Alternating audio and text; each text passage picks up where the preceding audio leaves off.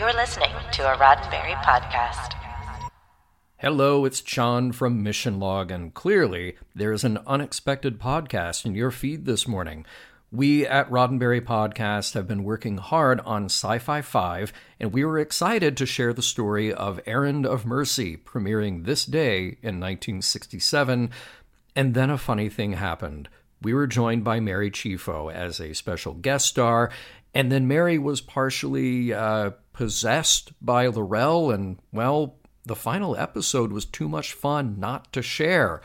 So, for those of you who already subscribe to Sci Fi 5, enjoy the double dose. For those of you new to Sci Fi 5, enjoy the quick hit of Klingon lore. Then make sure you follow the show by going to podcast.roddenberry.com.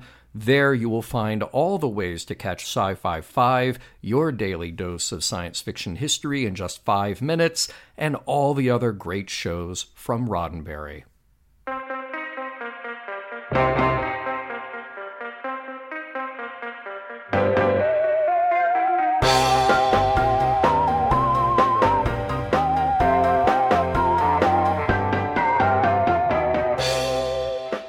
Every memorable species of aliens, no matter how detailed or not, began somewhere. And it just so happens that today's Sci Fi 5 is devoting its five minutes of science fiction history to the day the Klingons first battled their way onto TV screens. I'm Mary Chieffo with an alien origin story that only a mother could love. On this day in 1967, the classic Star Trek episode Errand of Mercy was first broadcast on NBC. And whether fledgling Star Trek fandom knew it or not, it was the first appearance of the Klingon Empire, embodied in the person of Kor, played by Canadian character actor John Colicos. The script was written by Gene L. Coon, a writer and producer whose influence on Star Trek's conception was considerable. Chosen to direct the episode was John Newland, who had previously directed most of and hosted the late 50s, early 60s horror series One Step Beyond, primarily because his experience in achieving the inexplicable and supernatural on a limited TV budget would come in handy for creating the Organians. And the Klingons? Well, nobody really had any definitive ideas on what they would look like. John Colicos himself helped make that decision. Having only read the script on his flight from Toronto to LA, Colicos thought the Klingon should look somewhat like Genghis Khan. In fact, this probably helped to determine who would be the original series' most frequent villains, as the Romulan makeup was more elaborate by comparison. In 1967, mind you. Things have changed just a little bit. But how much have the Klingons changed since they first appeared as words in Gene Coon's script?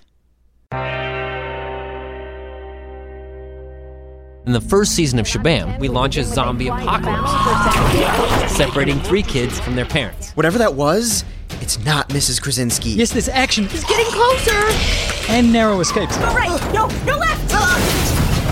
But there's more to it. We talk about all kinds of stuff like pizza, water, the wheel, cholera, digital encoding, bats and rats, brain traps, and we feature stories from history. The greatest human adventure story of all time. The Midnight Ride of Paul Revere. Shabam is a new show that'll blow your mind. Shabam!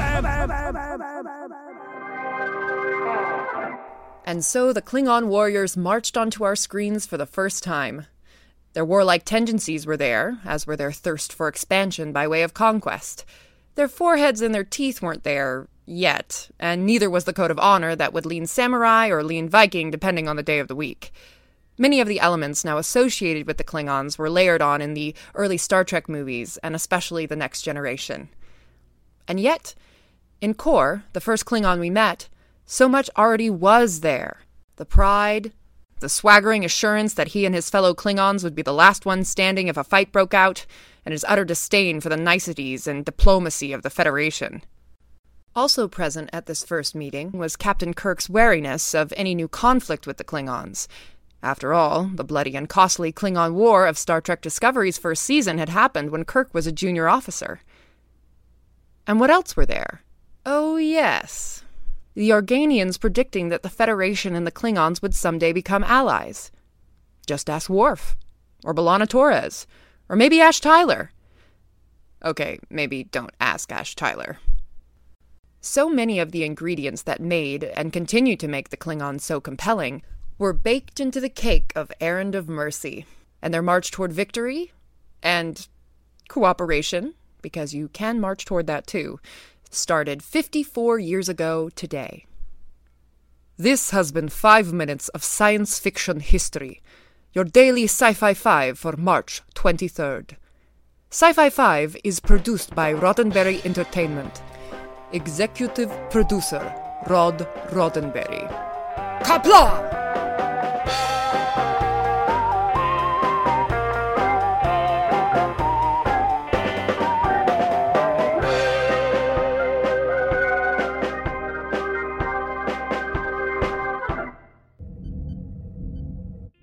This is a Roddenberry podcast.